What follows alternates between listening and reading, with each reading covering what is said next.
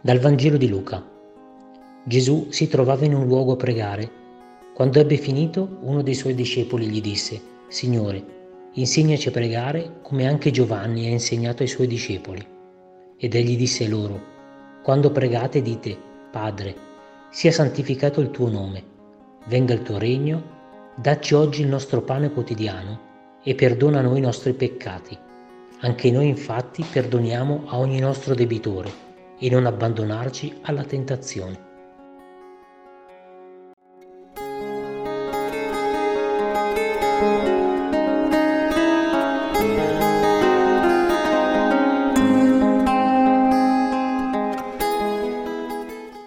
Guardando Gesù come in uno specchio, nasce un desiderio forte nel cuore del discepolo, che fa sgorgare una domanda, Signore, insegnaci a pregare. Alla vista di un Dio che prega, qualcuno si chiede se è possibile provare a essere come Lui, seguendo questo stile, tentando di imitarlo. A volte ci capita di stimare talmente tanto una persona da volergli somigliare e quando avvertiamo questo nel cuore sentiamo anche tanto desiderio di ricercare continuamente questa presenza.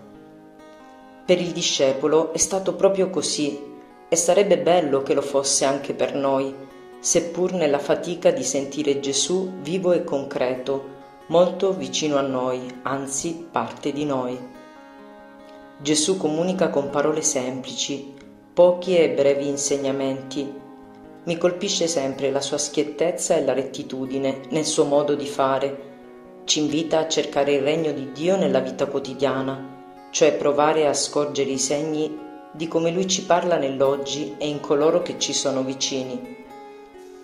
Ci insegna che il vero nutrimento è Lui, sebbene ci sia nell'uomo la tendenza a riempirsi di tante altre cose che non sono Lui. Ci insegna che la cosa più complicata è perdonare gli altri e soprattutto se stessi e quelle parti di noi che non vorremmo proprio ci fossero.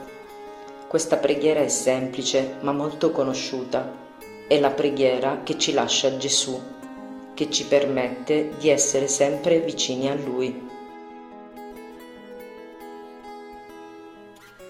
Vieni, Santo Spirito, poni nel nostro cuore il desiderio di somigliare sempre di più a Gesù.